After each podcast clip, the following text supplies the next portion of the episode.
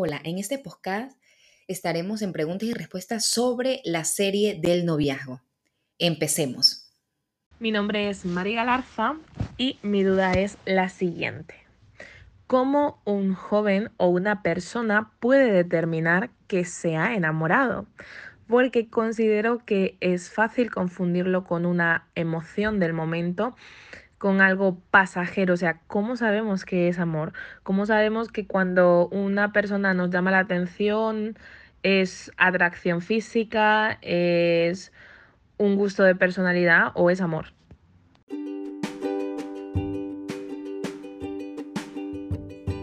Hola Mari, primero darte las gracias por participar en estas preguntas y respuestas sobre la serie del noviazgo, dando un poco contestación a tu pregunta.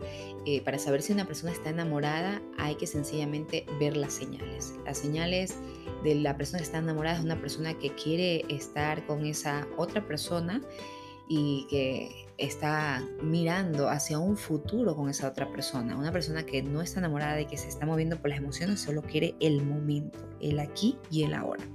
En cambio, el enamoramiento eh, te hace eh, estar siempre pendiente de esa otra persona, eh, querer hablar, querer estar, querer conocer, querer crecer juntos. El enamoramiento trae como ese, ese pegamento, ¿no? El estar siempre ahí nunca es un estorbo esa otra persona.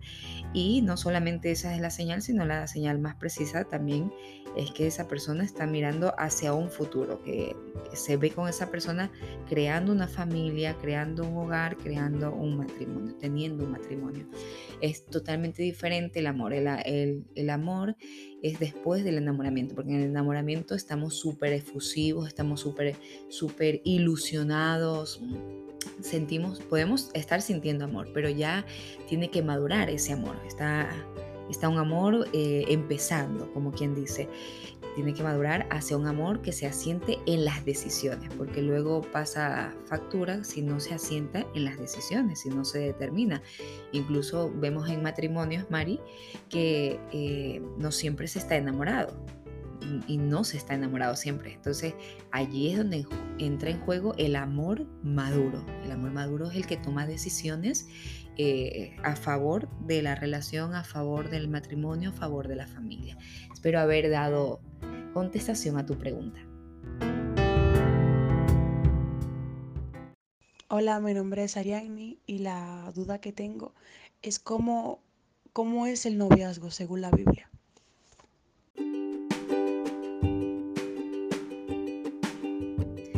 Hola dando contestación un poco a tu pregunta, el noviazgo según la Biblia es primero que glorifica a Dios, vive en santidad, segundo, tercero, rechaza cualquier práctica que ofenda a Dios y a su palabra, cuarto, practica el dominio propio y por último, establece límites.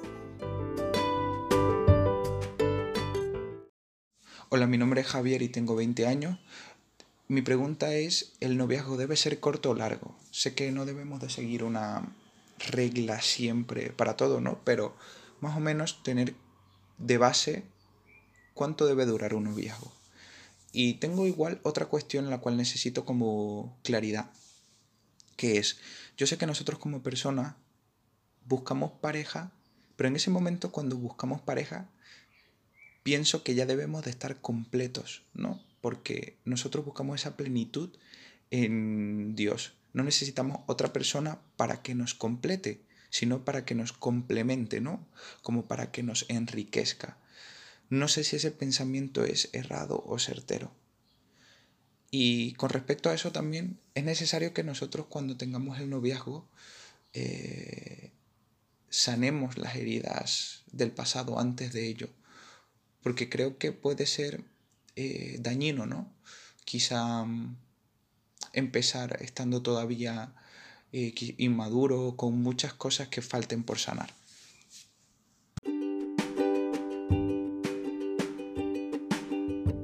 Hola Javier, gracias por participar en este preguntas y respuestas sobre el noviazgo. Para empezar dando contestación a tu pregunta, la Biblia cita de que el que se esté quemando, cásese y cita en el contexto del noviazgo. ¿Sabes por qué? Porque nadie, absolutamente nadie puede decir yo soy fuerte y voy a poder librar la lucha sexual que se vive en el noviazgo. Por eso es importante saber primero que ese noviazgo es de Dios y cuando sabemos que ese noviazgo es de Dios, para mi perspectiva, no durar mucho tiempo. Porque si ya es de Dios, ¿para qué alargar? ¿Y para qué permitir momentos incómodos o momentos que nos van a, poner tristes en el noviazgo? Porque se pueden presentar tentaciones donde lamentablemente va a hacer que nosotros choquemos.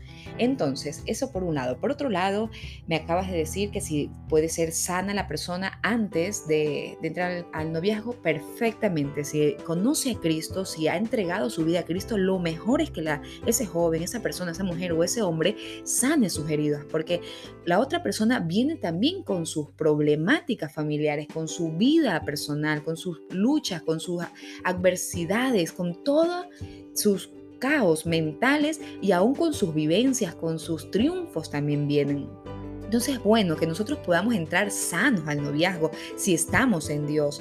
Eh, tenemos al Señor y podemos pedir perdón, renunciar, ser restaurados, permitir que su amor nos sane, nos libere, nos restaure el alma. También me decías sobre que eh, no necesitamos a nadie para sentirnos completos. Efectivamente, es lo que más hablo en el Ministerio de Matrimonios. No necesitamos a nadie para sentirnos completos. Estamos completos no en nosotros mismos, estamos completos en Cristo Jesús. Porque realmente nosotros los seres humanos andamos incompletos por la vida y venimos a completarnos solamente en Él. Porque en Él lo tenemos todo. Entonces la otra persona lo que hace efectivo, como dijiste antes, es complementarnos yo traigo esto, la otra persona trae aquello y nos enriquecemos, nos ayudamos. Venimos a ser un equipo, ¿no? En este aspecto, en el noviazgo, obviamente eh, proyectándonos hacia un futuro.